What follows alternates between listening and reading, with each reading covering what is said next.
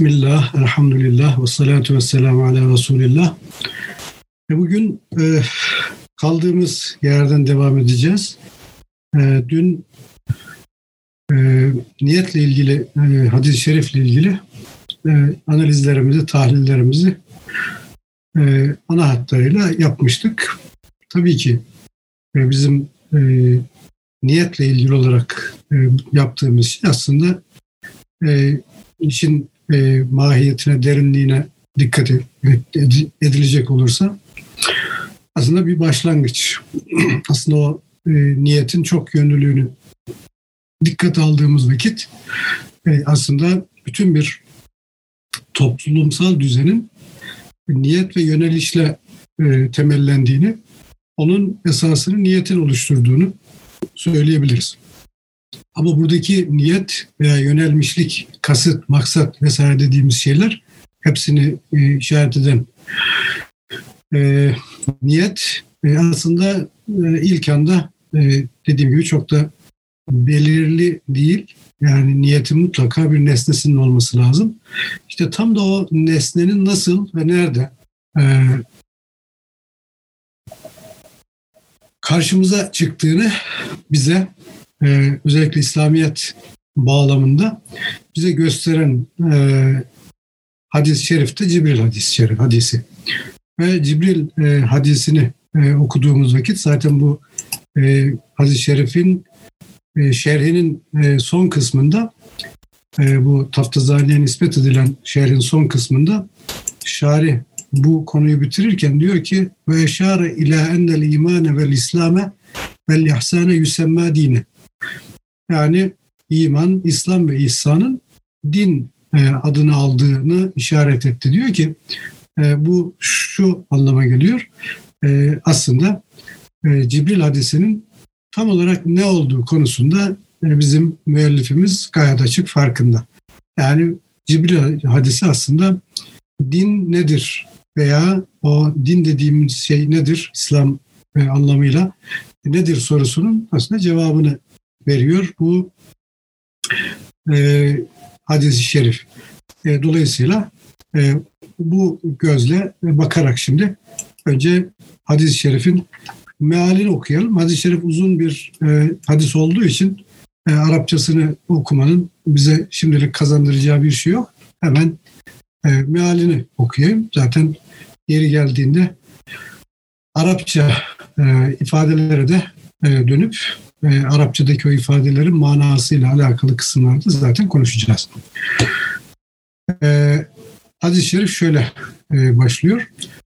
Ömer İbnül Hattab radıyallahu anh şöyle dedi. bir gün Resulullah sallallahu aleyhi ve sellemin huzurunda bulunduğumuz sırada elbisesi beyaz mı beyaz, saçları siyah mı siyah, yoldan gelmiş bir hali olmayan ve içimizden kimsenin tanımadığı bir adam çıka geldi. Peygamberin yanına sokuldu, önüne oturdu, dizlerini peygamberin dizlerine dayadı, ellerini kendi dizlerinin üzerine koydu ve Ey Muhammed bana İslam'ı anlat dedi. Resulullah sallallahu aleyhi ve sellem İslam Allah'tan başka ilah olmadığına ve Muhammed'in Allah'ın Resulü olduğuna şehadet etmen, namazı dosdoğru kılman, zekatı vermen, Ramazan orucunu tutman, yoluna güç yetirebilirsen Kabe'yi ziyaret, hac etmendir buyurdu. Adam doğru söyledin dedi. Onun hem sorup hem de tasdik etmesi tuhafımıza gitti. Adam şimdi de imanı anlat bana dedi. Resulullah sallallahu aleyhi ve sellem Allah'a, meleklerine, kitaplarına, peygamberlerine, ahiret gününe inanmandır. Yine kadere, hayrına ve şerrine iman etmendir buyurdu. Adam tekrar doğru söyledin diye tasdik etti ve peki ihsan nedir onu da anlat dedi. Resulullah sallallahu aleyhi ve sellem ihsan Allah'a onu görüyormuşsun gibi kulluk etmendir. Sen onu görmüyorsan da o seni mutlaka görüyor buyurdu. Adam yine doğru söyledin dedi. Sonra da kıyamet ne zaman kopacak diye sordu. Peygamber sallallahu aleyhi ve sellem kendisine soru yöneltilen bu konu konuda sorandan daha bilgili değildir cevabını verdi. Adam o halde alametlerini söyle dedi. Resulullah sallallahu aleyhi ve sellem annelerin kendilerine cariye muamelesi yapacak veya cariyenin efendisini doğurması, yalın ayak, başı kabak, çıplak koyun çobanlarının yüksek ve mükemmel bina yapımında birbirleriyle yarışmalarıdır buyurdu. Adam sessizce çekip gitti. Ben bir süre öylece kala kaldım. Daha sonra Peygamber sallallahu aleyhi ve sellem Ey Ömer soru soran kişi kimdi biliyor musun buyurdu. Ben Allah ve Resulü bilir dedim. Resulullah sallallahu aleyhi ve sellem o Cebrail'di size dininizi öğretmeye geldi buyurdu. Bu hadis-i şerif e, Müslim, Bukhari, Tirmizi, Ebu Davud, Nese'yi ve İbn-i Mace e, tarafından e, rivayet edilmiş. Yani hemen Kütüb-i Sitte'nin e, hepsinde bulunan bir rivayet neredeyse ümmetin üzerinde icma ettiği yani mütevatir olarak kabul edilebilecek kadar güçlü bir rivayet. Zaten yani şu kadarını söyleyebilirim. Bizim elimizde bulunan bütün fıkıh kitaplarının ana çerçevesini de bu hadis-i şerif oluşturuyor. Dolayısıyla zaten fiili olarak, mütevatir olarak bize ulaşmış bir e, rivayet. Şimdi e, bu e, hadis-i şerifin kendisine baktığımızda bu hadis-i şerifin şöyle bir özelliği var. Bu hadis aslında tanımlardan oluşuyor. Yani nedir e, sorusunun e, cevabını veriyor bu e, hadis-i şerif. Ve e, demek ki nedir sorusunun cevabı da tanımdır. Bu hadiste e, bir hayat tarzı olarak İslam'ın aksiyomatik esaslarının dile getirildiğini biz söyleyebiliriz. Yani bu ne demek? Gerisi olmayan esasları. Yani İslam nedir diye sorduğunuz vakit İslam nedir sorusunun gerisi olmayan cevabı Peygamber Efendimizin bu hadisinde dile getirilmiş. Bu gerisi olmayan soru esas itibariyle nedir e, sorusunun cevabı olarak karşımıza çıkıyor. E, nedir sorusu da bir tanım. E, İslam nedir? İman nedir? İhsan nedir? diye e, sorulduğu vakit bu soruların cevabı hep tanım olarak e, karşımıza çıkıyor. Tanımların şöyle bir özelliği vardır. Esas itibariyle e, hayat tarzları tanımlar yoluyla vazedilir. Bu çok önemli. Siz yepyeni bir hayat tarzı oluşturacaksanız şayet e, bu hayat tarzını oluşturmanın yolu yepyeni tanımlar getirmektir. E, dolayısıyla bir e, hayat tarzını vaz etmenin yolu tanımlar yapmaktır. Bunu dikkate aldığımız vakit burada bir hayat tarzının inşa edildiğinin bir örneğini görüyoruz. Dolayısıyla bu hayat tarzı İslam dini olduğuna göre İslam dininin nasıl vaz edildiğini aslında burada e, görüyoruz. Önemli olan şeylerden birisi şu, e, bu noktadan baktığımızda bir dinin nasıl vaz edildiğinin bu manada bu kadar açık ve net bir şekilde sunulduğu başka bir insanlık tecrübesi yok. Bilinen bir tecrübe yok.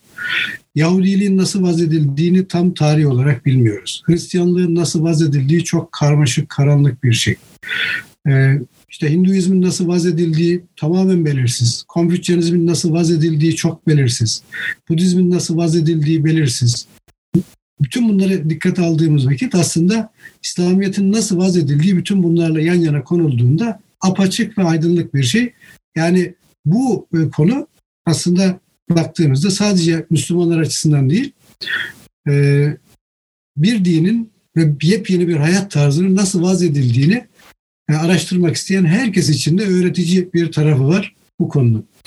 Şimdi burada konuşan bir Resul olduğuna göre Allah dini Resulü vasıtasıyla böyle vaz ediyor. Bunu söyleyebiliriz. Ne demek bu? Burada e, bir üç tane unsurdan bahsedebiliriz. Burada bir e, konuşma ortamı var, bir bağlam var. Bu bağlam üç ayrı unsurdan oluşuyor. Birisi bir melek, birisi bir peygamber, diğeri de diğer insanlar, sahabe yani. Ve e, şöyle söyleyebiliriz, bir melek, bir peygamberle onlar arasında bir konuşmaya şahit olan Müslümanlar söz konusu burada. Bu her ne kadar tikel bir hadise olsa da bunun tümel bir manası var. Biz işte tam da bu tümel manasının ne olduğunu bizim müellifimiz, şarihimizle birlikte e, yakından bakacağız buna. Şunu söyleyebiliriz. Dini vaz eden Cenab-ı Hak, dinin mazharı görünür hale getirilmesi, yani onun göründüğü yer, konum, makam, Hazreti Peygamber. Din Hazreti Peygamber de insanlara sunuluyor. Bunu öğretiliyor veya beyan ediliyor diyebiliriz. E, dolayısıyla Yunus Emre'nin zamanında söylediği gibidir. Söylediği gibi Muhammed cümleye dindir imandır derken tam da bunu kastediyor.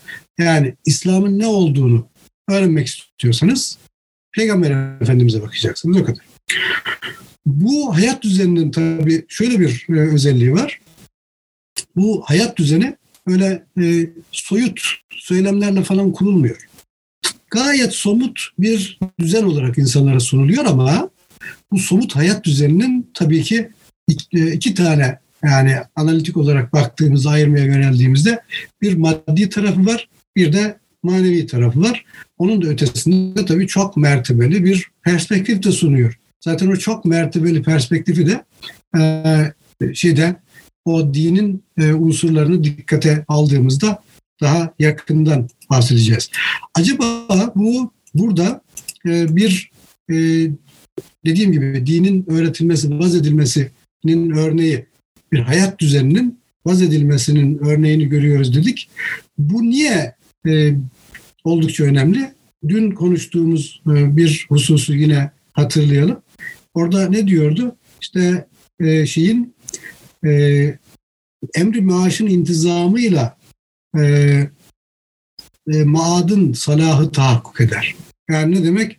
Biz bu dünya hayatını belirli bir intizam içerisinde yaşarsak, orada bir ahlaki bir düzen oluşturursak, bu düzenin karşılığı olarak, bir yansıması olarak ahiret ona bağlı olarak yani e, bir düzen kazanacak. E, dolayısıyla e, bu yönden e, bizim bu dünya hayatı söz konusu olduğunda dünya hayatını nasıl e, yaşadığımız, ahirette bizi nasıl bir hayatın beklediğini e, bize ana hatlarıyla sunuyor. Bu tabii şunu da ifade etmekte fayda var. Buradaki bazı incelikler var, bazı hususlar var. O hususları tabii şimdilik konuşmayalım. Daha önce bu konularla alakalı olarak özellikle e, daha önce konuşan e, arkadaşlarımızın e, konuşmalarını yaptıkları dersleri takip ederseniz orada mesela insan acaba kendi ameline güvenebilir mi diye bir soru vardı malum. O soruda aslında insanın kendi ameline güvenmemesi gerektiğine dair bir uyarı üzerinde uzun uzun durulmuştu. Bunu bu bununla çelişen bir şey değil. Onu ifade edeyim. Yani yani onu e, çelişmediğini sadece söyleyeyim. Niye çelişmediğini ayrıca gerekirse konuşuruz. Şimdi e, dolayısıyla salahul maat bir intizam emrül maaş ilkesi açısından baktığımız vakit o zaman emri maaşın intizamı aslında ne oluyor? Din oluyor. O zaman bu din öyle bir şey ki aslında bu dünyanın dünya hayatının intizamı başka bir şey değil. Ve dünya hayatı olarak din tahakkuk ediyor. Şimdi bir hususu yine ifade edelim. Şeylere baktığımız vakit, yine Cibril hadisine baktığımız vakit, Cibril hadisinde e, gördüğümüz şey e, şu, e, Cibril hadisinde kullanılan ifadelere bakarsak, mesela e, ne var? E, e, mesela e, en e,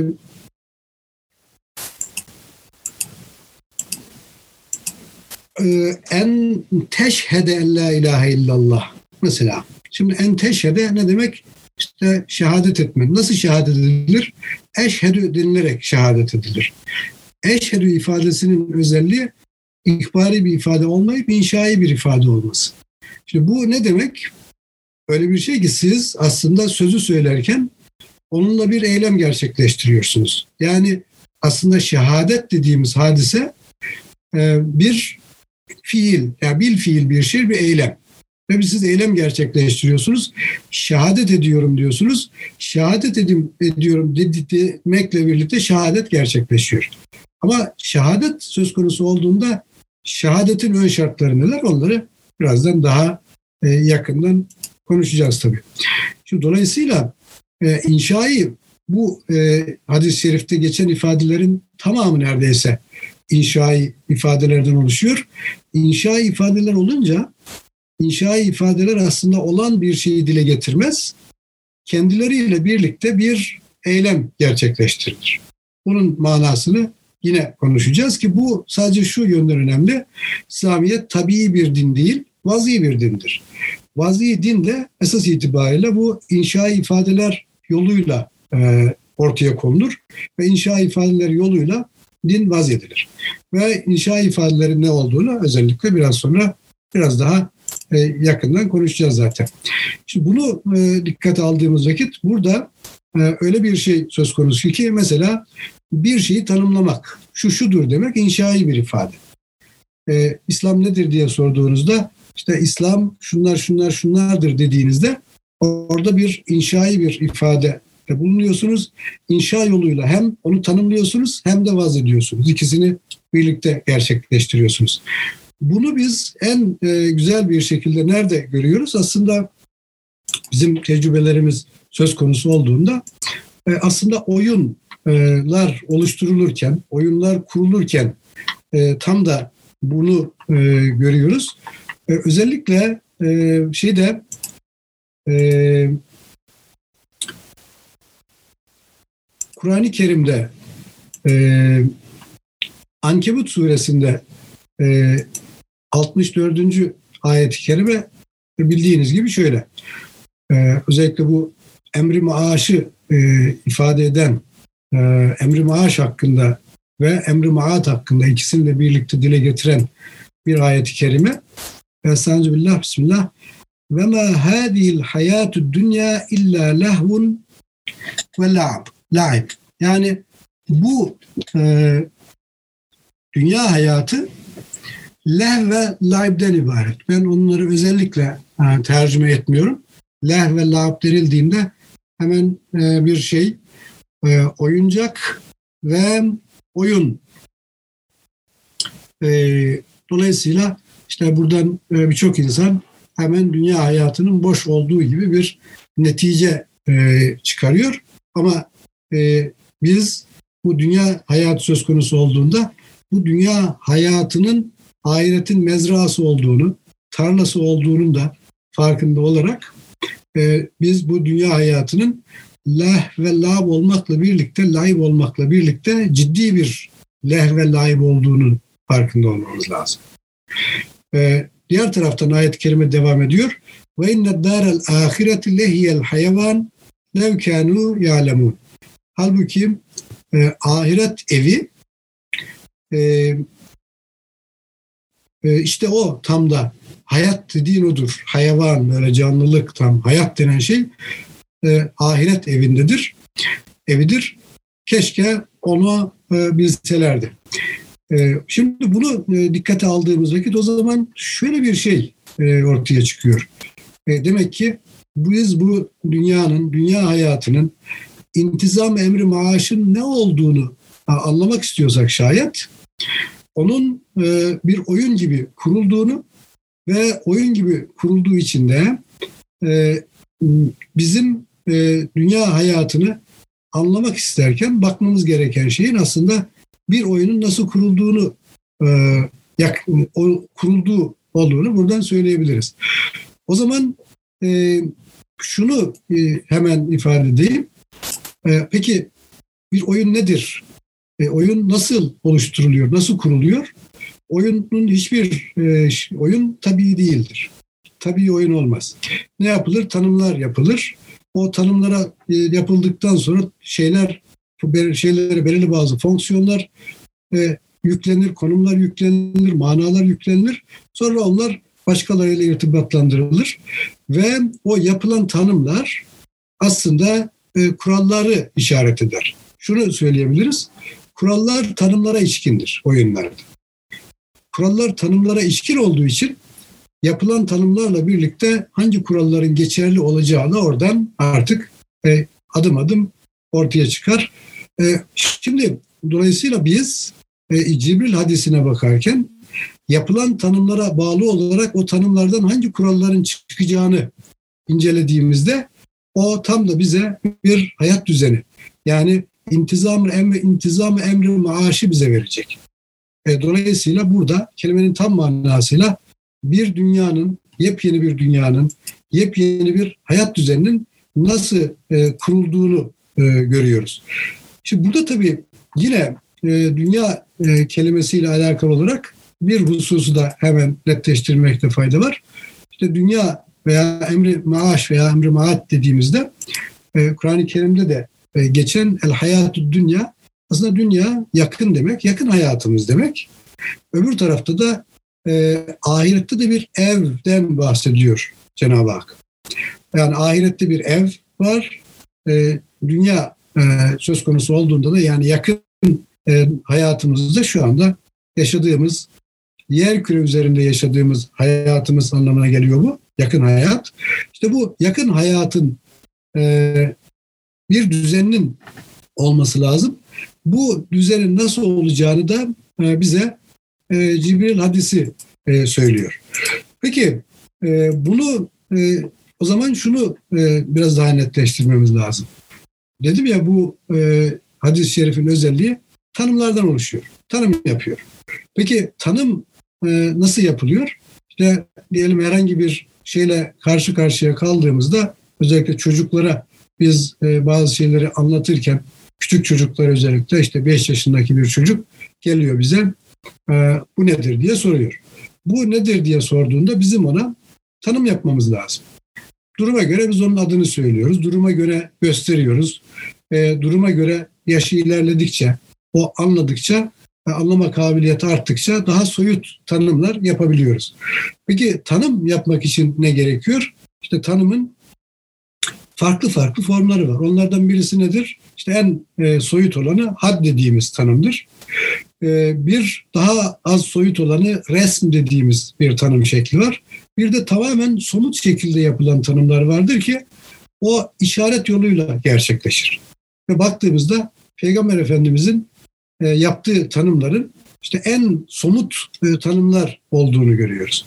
Tanım yaparken ne olması gerekiyor? Tanımın çok farklı farklı tabii mertebeleri de var. Özellikle bizim e, şarihimizin metnini dikkate aldığımız vakit şarihimizin metninde e, çok farklı farklı kavramlar mesela varlığın mertebeleri, hakikatin mertebeleri e, gibi e, farklı farklı e, şeyler, e, konular da e, söz konusu. O şekilde analizler de söz konusu. Öyle olduğu için de e, yani biz burada e, diyelim e, hakikatin mertebelerinden bahsederken e, bu hakikatin mertebeleri şimdi bahsedeceğim şey yani benim e, kendi ifadelerim değil aslında. O klasik birikimin e, Taftazani'nin yaşadığı dönemde yaygın olarak bilinen, kullanılan o kavramsal çerçeve ile alakalı ve zaten bizim şarihimizde o e, çerçeveyi, e, o e, kavramsal çerçeveyi e, kullanarak e, hadis-i şerifi şerh ediyor. Şimdi önce bir e, şeyi bir nesneyle karşılaştığımızda herhangi bir şeyle tanım yapma aşamasında olduğumuzda ne yapıyoruz? Onu önce algılıyoruz. O algılama kısmına kısaca bizim klasik dilimiz makulat diyor. Sonra onun adını koyuyoruz. Diyoruz ki bu şudur.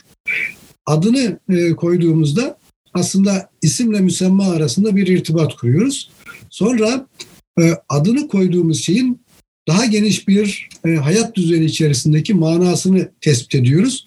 Ona şer'i hakikat diyorlar veya semi hakikat diyorlar. O şer'i ve semi hakikat yani işte Müslümanlar söz konusu olduğunda Müslümanlardaki şer'i hakikat diyelim İslamiyet ama Hristiyanların şer'i hakikati Hristiyanlık oluyor. Yahudilerin şer'i veya semi hakikati işte kendi dinleri oluyor. İşte Fransızların semi bir hakikati var. O Fransız kültürü oluyor. Almanların şer, yani sem'i bir hakikati var. Gelenek dediğimiz, kültür dediğimiz şey tam ona denk düşüyor. Orada her şey belirli bir mana kazanarak var oluyor. O mana e, kazanarak e, ortaya çıkma haline ona kısaca hakika semmiye veya şeriye adını veriyor kısalık klasik dilimiz. Bir de daha üst bir e, bir tahakkuk formu var. O da formel bir yapının içerisinde kazandığı fonksiyon itibariyle bir şeyin tanımının yapılması. zuhur etmesi, o şekilde kendisini göstermesi. Buna da kısaca örfi hakikat diyorlar ki kısaca biz buna bugün işte sistemler diyoruz. Yani kültürlerin ötesinde sistemler. Şimdi bunu niye e, söylüyorum? Yani günümüzde karşı karşıya kaldığımız sorunlarla bağlantılı olarak biz bu e, e, hadis-i şerifler okuyoruz ya. Şimdi bu hadis-i şerifler söz konusu olduğunda e, şu anda biz işte makulat seviyesinde belirli bir e, birikimimiz var. Şeylerin isimlerini koyma konusunda veya konulmuş isimleri öğrenme konusunda bir imkanımız var. E, bunu bir taraftan o şer'i olanla irtibatlandırma konusunda günümüzde problemler yaşıyoruz bir taraftan. Ama esas yaşadığımız problem örfü hakikat dediğimiz o sistemler kurma, sistemler oluşturma noktasında eksikliklerimiz var, kusurlarımız var. Biz o zaman demek ki e, e, Cibril hadisinde e, dile getirilen e, iman yani İslam, iman ve ihsan söz konusu olduğunda onun hem makulat seviyesinde hem lugavi seviyede hem sem'i seviyede e, tahakkukunu e, sağlamakla birlikte esas bütün bunların belirli bir e, büyük bir e, sistem bunu formel kurumsal yapılar olarak ifade edeyim. Formel kurumsal yapılar olarak bunları e, tahakkuk ettirmediğimizde o zaman ne oluyor? Başkalarının oluşturduğu sistemler, düzenleri üstlenmek ve onların içerisinde onlara tabi olarak yaşamak zorunda kalıyoruz. Şimdi e, yeniden Cibril hadisine dönelim. Cibril hadisinin tek tek e, Cibril hadisindeki tek tek ifadelere bakalım. E, bir defa nasıl e, başlıyordu? E, el İslam el İslam en teşhede en la ilahe illallah ve enne Muhammeden Resulullah. Yani e, İslam senin Allah'tan başka ilah olmadığına ve e, Muhammed Aleyhisselam'ın onun Resulü olduğuna iman etmendir. Şimdi burada baktığımızda şimdi dün konuştuğumuz konular arasında ne vardı? İşte fiiller gerçekleştirilirken farklı farklı e, fiilleri gerçekleştirme yolları vardı. İşte kalbin fiilleri vardı. Sözle gerçekleştirilen fiiller vardı. Bir de insanların kendi işte organlarıyla gerçekleştirdiği fiiller vardı. Bunu e, dikkate aldığımız vakit e, aslında e, İslam'ın ne olduğunu sorduğumuzda insanlar gerçekleştirilen fiillerden oluşuyor. İslam o. Yani ne yapmalıyım sorusunun cevabı İslam olarak karşımda çıkıyor. Yani ben ne yapmalıyım? Ne yapmalıyım sorusu o zaman nedir?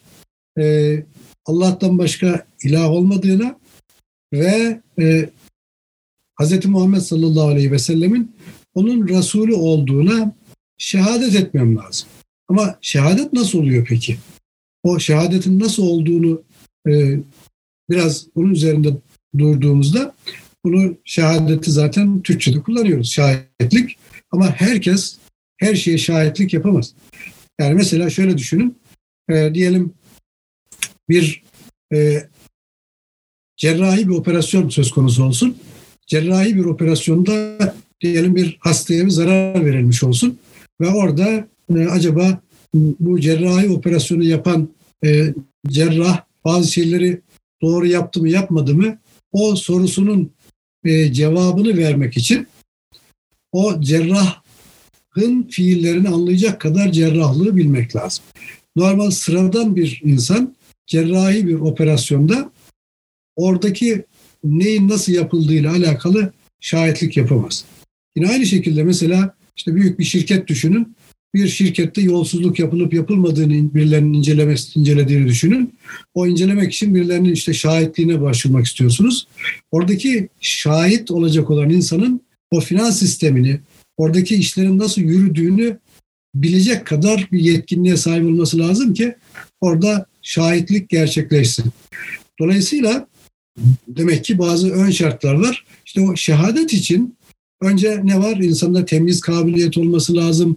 Bazı şeyleri görmesi, fark etmesi lazım. Gördükten sonra onun tam da öyle olduğuna inanması lazım. Sonra onu dile getirmesi lazım.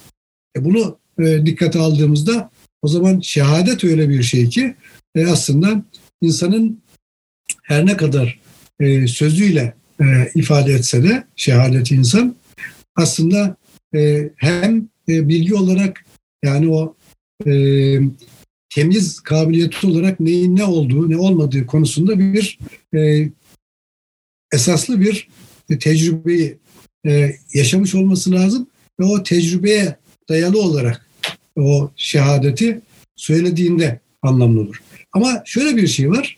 E, diyelim bir çocuk daha 5 yaşında 6 yaşında e, çocuğa siz kelime-i şehadeti öğretiyorsunuz. Çocuk zaman içerisinde ne yapıyor? Onu taklit ederek sizden öğreniyor ama sonra yavaş yavaş onu tahkik ediyor. Onun tam olarak manasının ne olduğunu adım adım yaşı ilerledikçe fark ediyor. Dolayısıyla taklitten tahkike geçiyor. Şimdi bu taklitten tahkike geçiş dediğimiz şey aslında insanın varlık şartlarıyla alakalı bir şey. Bütün alanlarda bütün insanlar dünyanın her yerinde taklitten tahkike geçer. Sürekli öyledir. Yani siz herhangi bir yerde bir mühendislik bölümünde okurken e, gidip işte matematik alanında işte matematik alanında bir şeyler öğrenirken ben e, kendi kanaatlerimi burada e, esas alacağım. Dolayısıyla hocanın matematik profesörünün anlattığı şeyler beni ilgilendirmiyor. Ben kendim kendi matematiğimi kuracağım. Kendim sıfırdan bir şey yapacağım diyebilirsiniz ama yani çok fazla bir kıymeti olmaz. Önce sizin e, matematikle alakalı söz söyleyebilmek için e, matematik alanında yapılmış olanları bilip ona nüfuz edip sonra onun ötesine devam etmeniz lazım. Matematik alanında bir muhakkik ve tahkike ulaşmak için.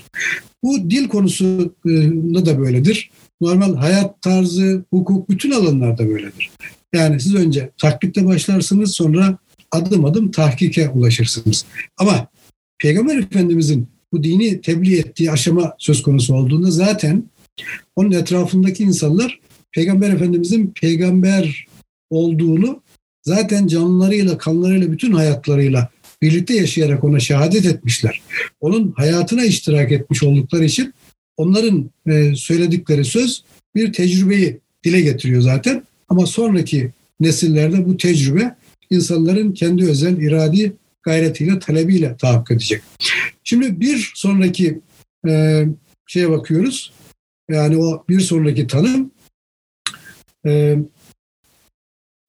ve tukime salate namazı ikame etmen. Biz onu Türkçe'de çok güzel ifade etmişiz. Namazı kılman. Şimdi namazı kılmak ne demek? Şöyle söyleyelim. Namazı kılmak aslında e, namazı e, namazla ilgili olarak ne diyelim e, bir e, namaz aslında yok ve siz onu e, bir fiil olarak gerçekleştireceksiniz. Onun için ona ne diyoruz? Eda diyoruz. Veya e, şeyin e, esas itibariyle e, bu namazın kılınması dediğimiz şey e, namazla e, alakalı olarak e, ondan o yapılmış olan tanımı tanıma varlık vermek. Onu ikame etmek böyle bir şey. Onu yerine getirmek veya varlığa getirmek. Şimdi nedir mesela? Sabah namazını ikame etmek demek. Sabah e, namazının vakti geldiğinde namaz dediğimiz e, hareketleri e, bütün unsurlarıyla, içindeki dışındaki farzlarıyla, şartları ve erkanıyla birlikte belli bir düzen içerisinde yerine getirdiğimizde namazı ikame etmiş oluruz. İşin form kısmı. Namazın tabii bir de o manevi tarafları, o incelikleri vesaire e, söz konusu olduğunda onların hepsini ayrı ayrı konuşmak lazım. O ayrı bir konu. Ama bizi burada ilgilendiren şey bakın namazı ikame etmek.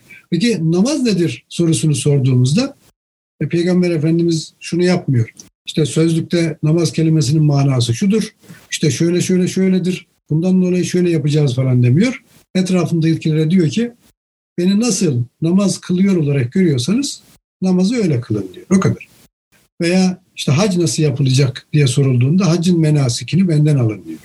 İşte oruç nedir e, diye sorulduğunda oruç dediğimiz şey tanımlanıyor. Ama onların kelime manasına baktığımızda biraz önce bahsettiğimiz gibi bir lugavi bir manası var, dildeki bir manası var. Yani İslamiyet'te Peygamber Efendimizin eliyle, diliyle ve hayatında bunlar görünür hale getirip tanımlanmadan önce ve vaz edilmeden önce diyelim salat kelimesi dua manasında kullanılıyor. İşte mesela zekat manası kelimesi temizleme manasında kullanılıyor. Ee, mesela şey same fiili e, aslında tutmak, imsak anlamında e, kullanılıyor. İşte oruç tutmak diyoruz biz. E, hac bir şeye yönelmek, kasıt e, anlamına geliyor. Ama bunlar bir taraftan bunların manaları bir şekilde e, lugavi manasıyla, dildeki manasıyla irtibatlı olsa da dildeki manalarından tamamen farklı bir fiili ifade ediyorlar ki işte bu tam bu fiillerin yani bu kelimelerin bu fiillere delalet etmesi, bu fiillerin vaz edilmesiyle alakalı. Bu fiillerin vazı e, Cenab-ı Hak tarafından Peygamber Efendimiz mazhar kılınarak sunuluyor. Şimdi e, burada e, tabii ki e, nedir? Hemen e, şöyle söyleyelim. Mesela namaz söz konusu olduğunda namazın bir algılanan bir tarafı var, bir adı var. Onun e, dini bir manası var. Nedir? O bir hayat düzeni içerisinde bir yeri var. E, Müslümanın hayatında bir yeri var. Merkezi bir yer tabii çok çok önemli. Ama bir de namazın örfi manası var. Şimdi örfi manası dediğimizde hemen karşımıza ne çıkıyor? İşte cami çıkıyor, cemaat çıkıyor, imam çıkıyor, müezzin çıkıyor. Diğer taraftan işte camiyle birlikte ortaya çıkan onun etrafındaki bütün dersler, ders halkaları, çok çeşitli faaliyetler, vaaz, efendim hutbe, bütün bunlar e, söz konusu. E, diğer taraftan da şey söz konusu olduğunda yine camiler söz konusu olduğunda büyük camilerin önemli özelliklerinden birisi etrafında çok farklı farklı unsurları da bir araya toplayarak bir külliye oluşturuyor. Diğer taraftan cami dediğimizde namazın kılındığı işte yer olması hasebiyle böyle bir şey ki Müslümanların oluşturduğu yerleşim merkezlerinin, yerleşimlerin merkezini oluşturuyor. Mimari olarak da şehrin merkezini oluşturan veya mahallenin merkezini oluşturan yer haline geliyor örfi olarak. E, dolayısıyla namaz nedir e, sorusunu sorduğumuzda o adım adım hem e, lugavi manası hem semi şer'i manası hem de örfi manasını birlikte dikkat almak gerekiyor. Ve örfi manası söz konusu olduğunda bu örfi mananın bütün e, teferruatını e, dikkate aldığımızda da aslında e, bir yani namazı, zekatı, orucu, haccı birlikte e, dikkate aldığımızda karşımıza aslında tam bir hayat düzeni yani intizamın maaş dediğimiz şey ortaya çıkıyor. Bunu tabii diğer unsurlarla da birlikte dikkate almak lazım. Bu e, şeyin intizamı maaşın çekirdeğini tam da İslam dediğimiz şey oluşturuyor. Peki e, mesela şey söz konusu olduğunda e, diyelim işte zekatı vermendir. Şimdi zekatı vermek mesela orucu tutmandır. Yani ama orucu tutmak demek mesela şöyle bir şey var. Bir taraftan baktığımızda sanki biz namazı kılıyormuşuz gibi ama biraz daha yakından bakarsak aslında namaz bizi kılar. Ne kılar? Müslüm şey der, Müslüman kılar aslında. Mesela biz orucu tutuyormuşuz gibi e, öyle ifade ederiz ama aslında ne yapar? Oruç bizi tutar. Dolayısıyla biz aslında zekatla birlikte e, sanki e, ne yaparız? İşte e, bir e, bir mal vermiş oluruz ama o verdiğimiz mal kendi malımızdan ihtiyaç sahibi olan birilerine verdiğimiz bir şey aslında nedir? Ahirette bizim e, kendimize için verdiğimiz bir şey. Aslında verdiğimiz bir şey değil, kendi kendimiz için bir yatırım gibi bir şey. Öyle düşünün yani. Diğer taraftan hac söz konusu olduğunda hac öyle bir şey ki bir kasıt ama bir yönelme ama öyle bir yönelme ki aslında haccı bir bütün olarak düşündüğümüzde nedir insanlar bütün e, yaşadığı emri maaşla e, dünya hayatıyla bütün irtibatını koparıp etrafındaki bütün insanlarla helallaşarak tamamen kendi bütün varlığını o yola adayarak e, yola düşer ve o kendi varlığını işte lebbeyk Allahümme lebbeyk derken sana geldim. Yani senin için buradayım ve başka bir kastım da yok. Sadece senin rızan için buraya geldim diye e, hacca gelen insanlar aslında giden insanlar ne yapmış olurlar? Aslında bütün kendi varlıklarıyla e, Cenab-ı Hak'la olan e, Cenab-ı Hakk'a olan irtibatlarını e, göstermiş olurlar. Evet, galiba vaktimiz e, şimdilik bu kadara e, yetti. E, yarın inşallah e, özellikle iman e, bahsini de biraz konuştuktan sonra bir sonraki e, hadisi şerife geçeceğiz. Bir sonraki hadisi şerifte yine bu dünyanın kurulma düzeninin daha farklı bir boyutunu tabir caizse yani ontik diyebileceğimiz varoluşsal, varlıksal boyutunu yani ontolojik boyutunu biraz daha yakından ele alacağımız e, bir e, hadis-i şerif olacak. E,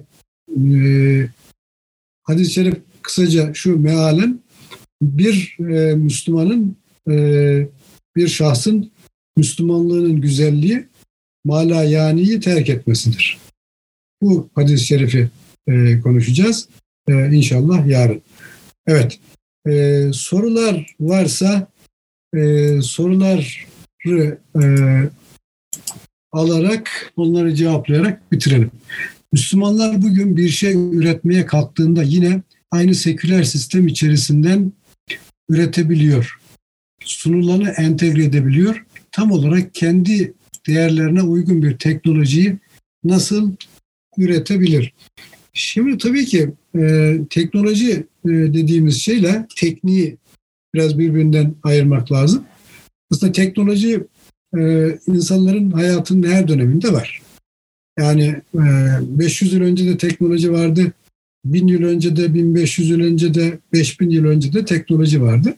Ama ne diyelim daha sade, daha basit bir teknoloji vardı. İnsanlar teknoloji demek kısaca e, alet e, yapıp kullanmak demek. O kadar teknoloji bu. E, ama e, teknik dediğimizde teknik ve teknikleşme diye bir kavram kullanırlar. Teknik ve teknikleşme aslında özellikle var olan her şeyin ve özellikle de insanların belki insanların aleyhine bir durum oluşturacak sistemler oluşturmak veya sistemler tarafından araçsallaştırılmasını ifade eder. Kabaca ona araçsal akıl falan da derler günümüzde. Şimdi bunu e, dikkate aldığımız vakit aslında diyelim Müslümanlar işte e, teknik, yani teknoloji vesaire söz konusu olduğunda acaba e, kendi başlarına kalsalar çamaşırları nasıl yıkarlardı sorusunun cevabı yani herhalde çok farklı olmaz. Çamaşır makinesini geliştirme imkanı bulduklarında çamaşır makinesini geliştirirlerdi. O noktada bir şüphe yok. Ama peki Müslümanlar e, insanları e, onların aleyhine bir durum oluşturacak sistemler için araç olarak kullanırlar mıydı? O soruyu sorduğumuzda tabii ki buna hayır diyeceğiz. Dolayısıyla daha önce de ifade etmiştim. İnsanların yani Müslümanların asli niyetiyle ortaya çıkardıkları sistemlerin gayeleri arasında bir özdeşlik olursa şayet o zaman insanların niyetiyle o maksatları tahakkuk ettirmek için ortaya çıkarılmış olan sistemler arasında bir e, birbirinin aleyhine bir durum oluşturma gibi bir şey söz konusu olmaz. Dolayısıyla e, bir uyumsuzluk e, söz konusu olmaz ve bu manada bir teknikleşme ve araçsallaşmadan Müslümanların hayatında bahsedemeyiz. Onu ifade edeyim. Diğer bir soru, şehadet bir nevi ihata etmeyi gerektiriyor diye anladım hocam. Esasen şehadetimiz dahi gereği gibi olmayıp Allah'ın hüsnü kabulüyle, lütfuyla gerçekleşen bir husus mu oluyor? Şimdi tabii ki biz insanlar olarak e, eksikleri olan varlıklarız ve e, yani bizim algılarımız eksik, fiillerimiz eksik, yani yönelişlerimiz eksik, her şeyimiz eksik. Biz, biz hepimiz bağımlı varlıklarız. Yani hepimiz derken efendim yani işte dünyanın en büyük şu anda devleti kimse onun başında bulunan insan bağımsız bir insan işte falan değil. Veya herhangi bir işte teşkilatın e, askeri bir e, şeyin e, başında bulunan birisi öyle güçlü falan değil yani. O da bağımlı. Kime bağımlı? Emri altındaki insanlara bağımlı. Emri altındaki insanlar birbirine bağımlı. Şirket dediğimiz vakit işte şirkette bulunan insanlar birbirlerine bağımlı. Dolayısıyla bağımlı olmak, kusurlu olmak demek zaten. Şimdi dolayısıyla biz e, bütün e, yaptıklarımızda her halükarda kusur olacak. Zaten şöyle söyleyeyim. E, Kant'ın e, Urteilskraft diye, Kritikte Urteilskraft diye bir eseri vardır. Tam da bunun üzerinde bunu e, üzerinde durur zaten. Der ki biz her şeyi aslında eksik algılarız ama hep onu yuvarlarız. Yani sanki bir şeyi tam olarak görüyormuşuz gibi, tam olarak yapıyormuşuz gibi yaparız. Veya işte kurallara e, uyduğumuzu söyleriz ama kurallara uymanın kuralı olmaz. Ve dolayısıyla kurallara uymanın kuralı olmadığına göre sanki bir kurala tam olarak uyuyormuş gibi kurallara uyarız. Böyle yaparız. Şimdi o mış gibi dediğimiz şey e, zaten sadece e, yani biz Müslümanlar olarak değil, bütün insanlar zaten bunun farkında. İşte bunu özellikle modern dünyada insanlar kendi kusurlarını biraz örtmek için kusursuz gibi gözüken böyle araçlar, modeller kullanıyorlar. Nedir? Mesela matematik. Bir matematik hesabında kusur bulamazsınız. Böyle mükemmel gözükür ve siz bir olguyu matematiğin diline aktardığınızda böyle ona bu açıklamanıza bir kusursuzluk görüntüsü verirsiniz ama o bir modeldir netice itibariyle. Modeller de hiçbir zaman için hakikatte birebir örtüşmezler. Dolayısıyla onlar da eksiktir. Şimdi bunu e, dikkate aldığımız vakit o zaman yani biz zaten eksik varlıklarız. Burada zaten insanın ameline tam olarak güvenmemesi gerektiği e, ifadesinin tam da anlamını kazandığı yer burası. Yani biz aslında herhangi bir konuda yani Cenab-ı Hakk'a hamd etmemiz lazım, şükretmemiz lazım. Bize o kadar çok nimet vermiş ki biz o nimetleri şükrünü eda ederken e, bize verdiği nimetleri kullanıyoruz. Mesela işte Allah'ım sana hamdolsun dediğimizde bize verdiği, nimet olarak verdiği dili kullanıyoruz. E, hançeremizi kullanıyoruz, bedenimizi kullanıyoruz, o ses çıkarma kabiliyetimizi kullanıyoruz. E, dolayısıyla hamd ederken bile aslında nedir? E, yine bir nimeti biz e, kullanıyoruz, istifade ediyoruz. Dolayısıyla yani bize verilen nimetlerin kusuz, kusursuz bir şekilde hamdini gerçekleştirme imkanımız yok. Dolayısıyla bizim bütün fiillerimizde her halükarda şu veya bu şekilde kusur olacak. Bundan dolayı zaten İslam medeniyeti söz konusu olduğunda İslam medeniyetinde kusursuz insan yokturdur. Bunu unutmayın. Kusursuz insan yokturdur. Sadece peygamberler, peygamber efendimiz söz konusu olduğunda o özellikle dini tebliğ etmesi söz konusu olduğunda nedir? Onun e, şeysi korunmuş olduğuna kabul ederiz, inanırız. Ona inanmadan zaten e, yani kusurları olan bir peygambere kimse inanmaz zaten öyle söyleyeyim. Dolayısıyla e, diğer taraftan da onun dini hakkıyla tebliğ edebilmesi için orada kusur işlememiş olması lazım. Yani o tam olarak tebliğin tahakkuku için tanım gereği peygamber kusursuz yani. Dolayısıyla ama peygamberlerin hayatında da böyle ufak tefek zelle denilen şeyler olabilir. O ayrı olarak insan olduklarının bir alamet olarak öyle söyleyelim. Şimdi dolayısıyla peygamber dışında hiçbir insan e, kusursuz olmadığına göre e, o zaman biz e, güveni tek tek insanların beyanlarında değil, insanların üzerinde ittifak ettiği hususlarda aramışız. Nedir? Güvenilir olan bilgi mütevatir olandır. Güvenilir olan hüküm icmadır. Ve dolayısıyla icma ve mütevatir olan üzerinden bütün ayetleri, hadisleri kavramak, anlamak gibi bir yol tercih edilmiş. Bu tek tek insanların kusurlu olmasıyla alakalı. Yani onun farkında olma. Diğer taraftan da tabii ki biz kusurlu olduğumuz için de biz bütün yaptığımız şeylerde Cenab-ı Hakk'ın her halükarda e, mağfiretine her zaman muhtacız. E, eşhediye inşai cümle çeşidi dediniz. İnşanın hangi çeşidine giriyor acaba hocam? Teşekkür ederim. İnşanın çeşitleriyle alakalı şimdi uzun uzun konuşmamıza gerek yok. Normal bir inşa işte. Dolayısıyla inşa olduğu için yani şöyle söyleyeyim. Ben şuna şehadet ederim dediğinizde o şehadet fiilini gerçekleştiriyorsunuz. İşte Ahmet'ü dediğiniz vakit hamd etme fiilini gerçekleştiriyorsunuz. Ben işte e, kabiltü dediğim vakit kabul etme yani nikah esnasında e, işte kabul etme fiilini gerçekleştiriyorsunuz. İşte sattım dediğinizde satma fiilini gerçekleştiriyorsunuz. İşte bunların hepsi sözle gerçekleştirilen fiiller hepsi inşa. Dolayısıyla inşa olduğu için e, bu siz onu yapmazsanız olmayacak. Yani eğer siz işte e, bir mala e, sattım demezseniz e, satmış olmayacaksınız. E, bir e, şeyi mesela bir atama yapılacak birisi işte birisi A şahsı başka birisine yetki sahibi birisi seni şuraya müdür olarak tayin ettim dediğinde bunu yazılı veya sözlü olarak yapabilir. O yazıyı ve sözü sözü söylediğinde o şahıs oraya tayin edilmiş olur. Ben seni müdür yaptım dediği vakit müdür yapmış olur. Ben seni azlettim dediği vakit de azletmiş olur. Yetki sahibi ise şayet. Şimdi bunu e, dikkate aldığımız vakit böyle bir e, inşailiğin bu taraflar önemli. O belagattaki incelikler şu anda bizi ilgilendirmiyor tabii. Evet. Var mı başka soru? Başka soru olmadığına göre yarın inşallah e, kaldığımız yerden devam edeceğiz ve mala yani hadisine de inşallah geçeceğiz. Bir dakika bir soru daha e, var. Hocam toplumsal düzenin temeli niyet dedik ve vazi boyuta vurgu yaptık. Ancak Allah'ın insan tabi, tabiatına koyduğu bazı şeylerin insanın niyeti konusunda zorlayıcılığı olmuyor mu? Örneğin toplum dışında yaşayamaz, yaşayamamamız, dil ve vaz ile toplum kuruluyor gibi gözükse de aslında bu keyfi bir durum değil gibi gözüküyor. Şimdi aslında keyfilikle vazilik birbirinden farklı.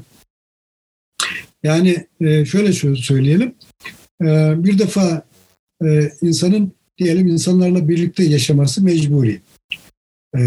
Bu bunu niye söylüyoruz? Yani dünyanın neresine giderseniz gidin bütün insanlar başka insanlarla birlikte yaşıyor. Öyle tek başına yaşayan bir insan yok. Zaten olamaz. Nasıl olsun mesela herhangi bir insan yavrusu dünyaya geldiğinde annesi dese ki ben seni dünyaya getirdim artık vazifemi yerine getirdim. Artık kendi başının çaresine bak. Ben seninle ilgilenmeyeceğim dese o çocuk yaşamaz ölür. Dolayısıyla yani insan yavrusu en az bir 15-20 yıl duruma göre belki daha fazla bakıma muhtaç. Sonra da hayatını sürdürürken diğer insanlarla e, bir birlikte dayanışma içerisinde e, e, varlığını sürdürmek zorunda. O noktada bir şüphe yok. Bu zorunlu. Ama işte bu zorunluluk e, olan, zorunlu olan şeyi siz onun keyfiyetleri farklılaşıyor. Dayanışmanın e, formu nasıl olacak? Siz tutup mesela e, insanları köleleştirebilirsiniz. İnsanları köleleştirdiğinizde yani o köleler olarak veya mesela Hindistan'da gördüğümüz kas sistemi veya Batı dünyasında gördüğümüz sınıf sistemini oluşturup sınıf sistemine bağlı olarak dersiniz ki işte e, böyle böyle sınıflar var. Mesela Nazilerin zamanında yaptığı gibi işte e, Almanları da e, Almanya'da yaşayan o işgal ettikleri bölgelerdeki insanları da işte belirli bazı mertebelere ayırmak gibi. Bunların hepsi birlikte yaşama formları.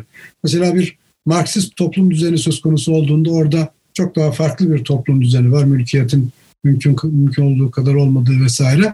E, diğer taraftan liberal bir toplum düzeni dediğimizde şeyin kutsandığı, özel mülkiyetin kutsandığı, dokunulmazlık e, dokunulmaz olarak kabul edildiği, her şeyin ona bağlı olarak e, düzenlendiği bir sınıf toplumu olarak liberal toplum.